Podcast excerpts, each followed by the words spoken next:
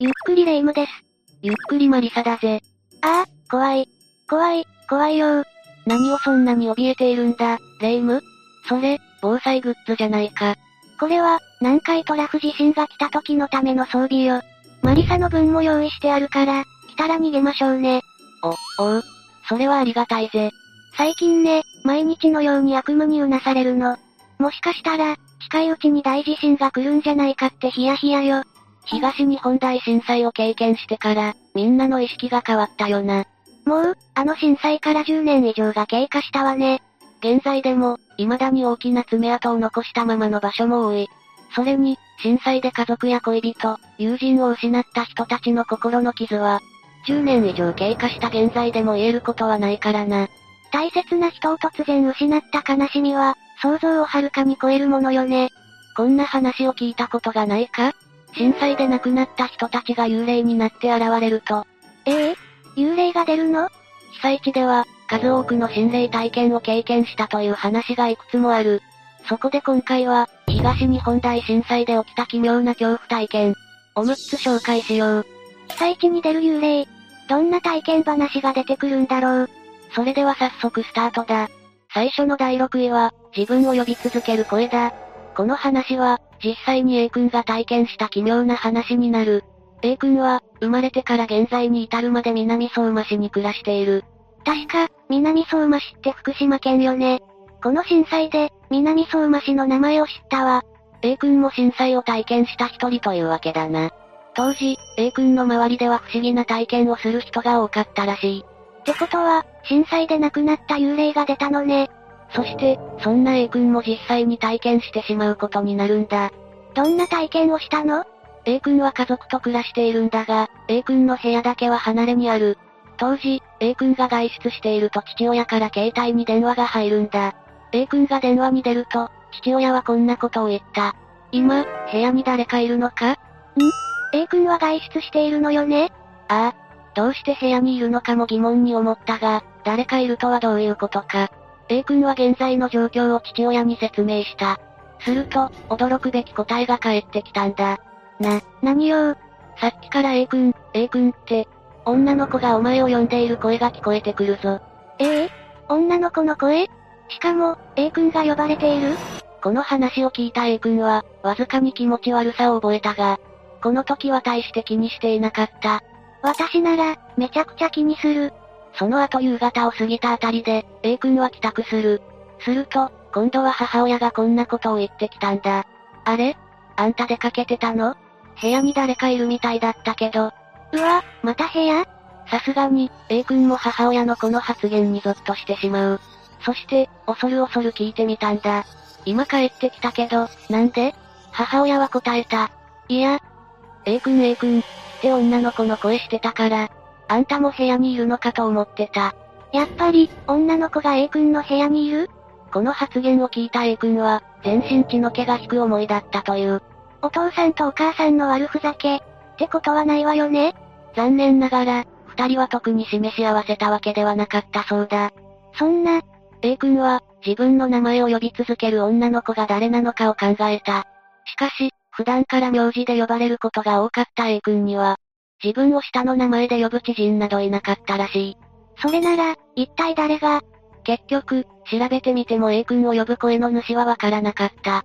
ただ、もしかすると津波にあって亡くなった女の子が、A 君に助けを求めてやってきたのかもしれない。南相馬市でも津波にあった被害者が多く出たものね。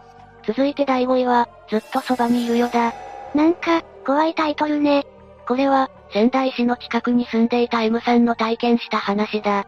当時、M さんは旦那と4歳になる長男と幸せな生活を送っていた。いいなぁ。私も早く家庭を持ちたい。旦那は仙台にある会社でサラリーマンをしていた。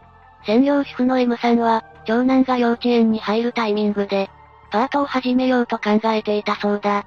少しずつ子供が成長して、自分の時間を持てる時期なのね。M さん一家は、新築の戸建て住宅を購入しており、絵に描いたような幸せな生活を送っていた、はずだったんだ。あ、もしかして、ここであの震災が来るの ?2011 年3月11日の午後、M さんは昼食をとった後、いつものように車に乗った。この日は、週末に出かける予定があることから、日用品の買い出しに出かけたんだ。確か、震災の日って金曜日だったもんね。もちろん、後部座席に長男を乗せている。そして、ショッピングモールで買い物を楽しんでいると、あの地震に見舞われてしまうんだ。うわぁ。ショッピングモールは、すぐに営業をストップ。M さんもことの大きさから、すぐに車に乗って自宅へ帰ろうとしたんだ。え、確か仙台にも津波が来てたわよね。ああ。M さんと長男が乗った車は国道を走っていたんだが、あっという間に国道を津波が押し寄せてきた。怖すぎる。大きな地震が来ても、津波が来るなんて想定できないわよね。津波は、M さんたちが乗る車にも襲いかかった。足元や、ドアの隙間からどんどん水が流れ込んでくる。もう、パニックだわ。次第に水で埋まる車内。M さんが後ろに目をやると、後部座席がすでに浸水していたらしい。ええー、だ、だって、後ろには子供が。M さんは、長男を救おうとするも浸水した車内では身動きが取れない。かろうじて、天井にあったわずかな隙間から呼吸をしていたらしい。もう、車内はすべて浸水したってことね。結局、水が引くまでそのままの体勢でいるしかなかった。夜になって、M さんたちは救助されたが、残念ながら長男は、すでに息をしていなかったそうだ。ううあの時、車でそこを走っていなかったら、悔やんでも悔やみきれないわよね。自分だけ生き残ってしまったことに後悔をし続けた M さんは、自宅に塞ぎ込むようになってしまったという。長男を救えなかった責任を感じてしまったのね。辛い震災を経験した後でも、世の中は待ってはくれない。旦那は次第に仕事を再開し、周囲もいつもの生活に身を置き出した。自分だけ、あの日に取り残されたような気持ちになるわよね。長男が大好きだった赤い消防車のおもちゃ。電池を入れると、うー音を鳴らして毎日遊んでいたっけ。M さんは毎日のように、長男が好きだったおもちゃを眺めていた。震災から1年が経過した頃、夕方、M さんはいつものように長男のおもちゃをぼーっと眺めていた。その時だった。う、う、と消防車が突然、サイレンを鳴らし始めたんだ。え、いきなり、なんで？もちろん、M さんは消防車に触れていない。いや、触れるどころか電池すら入っていない状態だったんだ。これって、子供が M さんにメッセージを伝えているんじゃ。M さんもそう感じたらしい。なんだか、僕はずっとここにいるから悲しまないでね。と長男が言っている気がして涙が止まらなかったそうだぜ。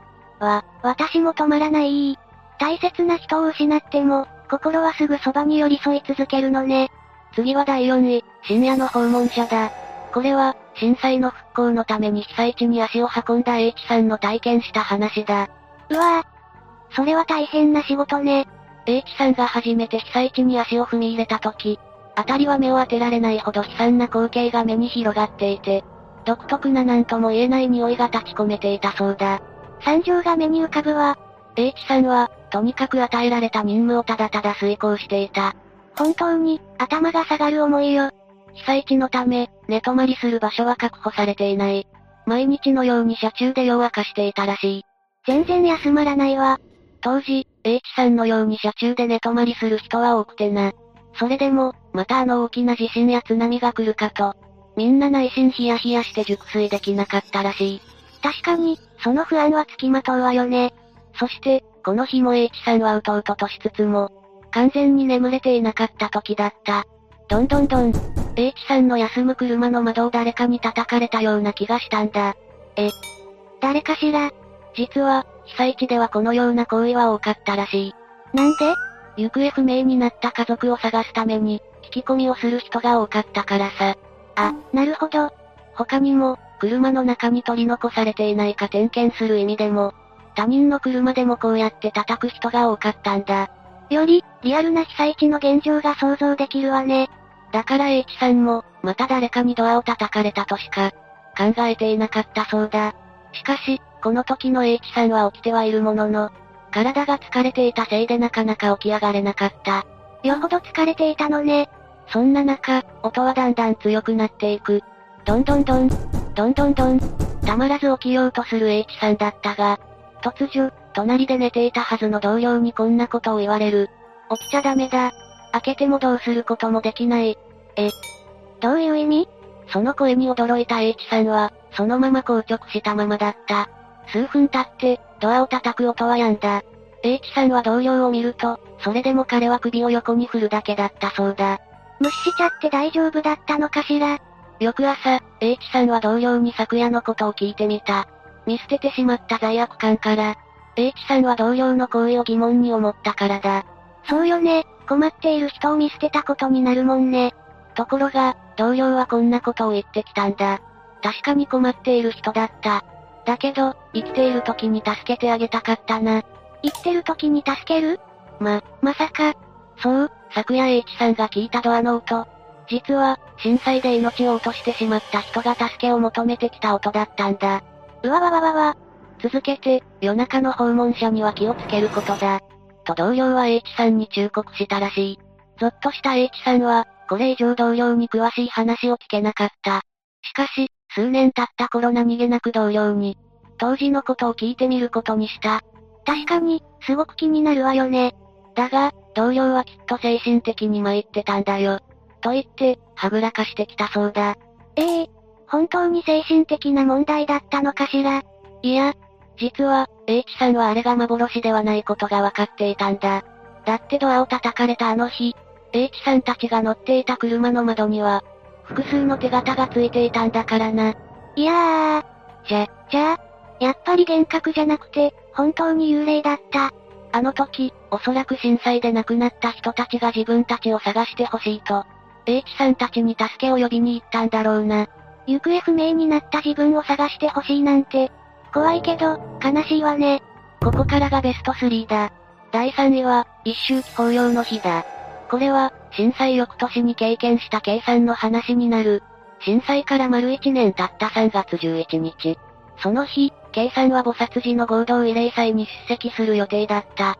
あ、慰霊祭 ?K さんは、誰か大切な人を失ったのかしら？ああ。K さんは実の母親を津波で亡くしていたんだ。それは辛いわね。母親の一周期法要のために出かける準備をしていた時だった。仮設住宅に住んでいた K さんの元に電話が鳴る。え、こんな大事な時に誰よ？電話の相手は東京に住む知人だった。相手からかかってきた電話のため、K さんはなかなか切ることができずにいた。ええー、そんな重要な話とか？いや、内容はたわいもないものだったそうだ。K さんは、これから慰霊祭に行く旨を話したが、知人は自分の話にすり替えて、長引いてしまったんだ。いるいる、そんな人。結局、さんは慰霊祭に遅れることになってしまう。うわぁ。それは苛だったでしょん。K さんは、被災地以外の人にとっては震災はもう過去のものなのかなと虚しい感情に襲われていた。そして、慰霊祭に15分遅れで到着したことにも、悔しい思いでいっぱいだったそうだ。そうよね。お母さんの一周期なのに、心ない人に捕まったせいで。慰霊祭が終わっても、さんの足取りは重かった。やはり最初から参加できなかったことで、母親に申し訳ない思いでいっぱいだったからだ。うんうん、わかるわ。さんは悪くないわよ。もしかしたら、お母さんは天国で怒ってるかもしれないな。そんな沈む気持ちで、さんは仮設住宅へと戻っていく。しかし、玄関の扉を開けた時だった。さんは、はっと息を飲んだんだ。ん何かあったのかしら？さんは出かける前、時間がないせいで、衣類を脱ぎ散らかしたままにしていた。しかし、その衣類がきちんと綺麗に畳まれてあったんだ。え、誰かが畳んでくれたの？家にいたのはさん一人。誰かが家に入って衣類を畳むなんてありえない。泥棒が衣類を畳まないしね。それだけではなかった。玄関にひっくり返っていた靴があったのに、それも綺麗に揃えられていたんだ。だ、誰の仕業なの？この時、さんは気がついた。これは、お母さんがやったことだと。ええー、K さんの母親は、生前、整理整頓に厳しい人だったそうだ。畳んである服は、母親の畳み方と同じだった。お母さん、来てくれたんだ。K さんは、その場で動けなくなり号泣した。慰霊祭に遅刻してしまっても、お母さんは怒るどころか、K さんを心配して来てくれてたんだね。母親を思いやる K さんの気持ちが、母親に届いたんだ。私まで号泣よその後、K さんは母親が大好きだった霞草を買いに行き、母親に備えたそうだぜ。それからは、震災当日になると、K さんは整理整頓をして母親に心配をかけさせないようにしているそうだ。娘を心配する気持ちは、天国に行っても変わらないものなのね。親子の絆を感じられたエピソードだったわ。続いて第2位は、いつもなる電話だ。これは、被災地のとある役場で起こった現象の話だ。現象？震災に見舞われてからというもの、ある部署の電話が、いつも決まった時間になるらしいんだ。決まった時間に電話が鳴るのは、ちょっと不気味ね。しかも、その電話に出る者は一人もいない。え、そのまま放置しちゃうってこと？でも、誰がかけてくるんだろう？電話には、発信者を知らせるディスプレイがついている。だから、その決まった電話にも発信者の番号が表示されているんだ。あ、それなら犯人がわかるってことだ。しかしその番号をたどると、ある公共施設のものだと判明する。公共施設から電話とか、やっぱり用事があるんじゃ？いや、だって、その施設は津波によって全壊しているんだからな。ええー、それなら、どうしてそこから電話が来るのよ？そう、電話線もなければ建物すら存在しない。それなのに電話がかかってくる。もし、その電話に出てしまえばどうなってしまうのだろうか？しかし、その電話に出る者はおらず、震災から1年が過ぎても相変わらず電話は鳴り続けていた。絶対に取っちゃいけないやつよ。しかし、とうとう痺れを切らした職員が行動に出る。もしかして、受話器を取ったの？職員が受話器を耳に当てた時だった。あ、という言葉を発した後、10秒も経たないうちに受話器を元に戻したんだ。電話の内容がどうだったのか怖い。それが、職員は口を割らない。そればかりか何も聞くなと言い、そのまま戻ったらしい。き、気になる。後日、それでも気になった人が職員にしつこく尋ねたそうだ。そこで、職員はこんな真実を打ち明ける。電話からは、ゴボゴボゴボ、というたくさんの水が溢れるような音が聞こえたらしい。それってつまり、ああ、あの津波を連想させる水の音だ。うわわわわわ。そして、いつも電話の鳴る時間は午後15時過ぎ。あ、そう、ちょうど津波が到達した時間だったんだ。では、最後の話に行こう。第1位は、訪ねてきた先輩だ。最後は、J さんの体験した話になる。J さんは、どんな体験をしたのかしら？当時、テレビ局で働いていた J さんは、他に副業をしていた。それが、ホテルのフロントマンの仕事だ。二足のわらじね。震災当日、J さんはホテルの仕事が休みで、ちょうど代々木公園にいた時にあの地震に見舞われたんだ。あれは、本当にびっくりしたわよねこれは、ただごとではない。そう感じた J さんは、ニュースを確認。そこで大津波によって街が飲み込まれていく様子を見ることになるんだ。あの映像、いつ見ても本当に怖いわ。流れてくる映像にただただ呆然としていると、J さんのスマホに電話がかかってきた。誰から？それが、表示には非通知の文字。普段なら、非通知の電話には出ない J さんだったが、その時はとっさに通話ボタンを押してしまったという。もしもし。J さんは、静かにそう答えた。しかし、電話の向こうからはノイズのような音しか聞こえない。ええー、それでも J さんが呼び続けると、返答があった。あ、J 君。〇〇ホテルの M です。あ、ちゃんとした人からの電話だったのね。安心したわ。電話の主は、ホテルの仕事でお世話になっていた先輩 M さんだった。M さんは、半年前に東京のホテルから気仙沼の系列のホテルに、移動になっていたんだ。ええー、気仙沼って、もろに被災地？J さんも驚いて、大丈夫ですか？そちらは大変なことになっているみたいですけど、と M さんを心配した。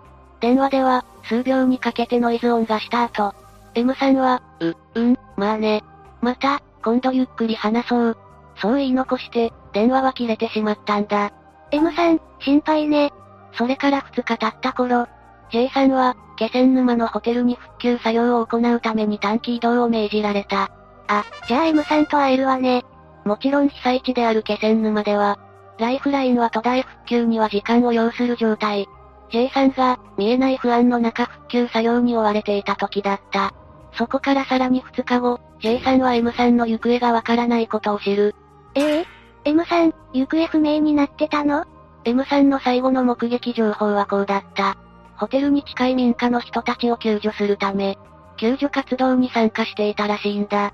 そうだったんだ。そこから M さんの行方がわからなくなっていたという。周囲の人たちは、M さんの生存は絶望的だと覚悟していた。やがて数時間後に、M さんが亡くなったと公式で発表されてしまうんだ。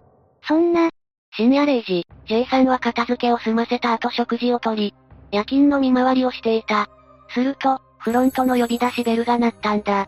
え、そんな時間に誰かしら ?J さんも不思議に思いフロントへ行くと、そこには、あの M さんが立っていたそうなんだ。嘘？どうして ?M さんは、ホテルの制服をまとい、汚れ一つない姿で立っていた。J さんは、なぜかそんな M さんに恐怖を感じなかったらしい。M さん、会いに来たんだ。M さんは、ニコッと笑いこう告げた。みんなは無事 ?H さんはどうなった？亡くなってもまだ、他人を心配する M さん。J さんは、M さんの問いに一つ一つ答えた。そして、こう聞いたんだ。M さんは、亡くなったんですよね ?M さんは少し驚いた顔を見せると、また答える。そうなんだよね。たくさん人が亡くなったから待機時間があるんだ。だから様子を見に来たんだ。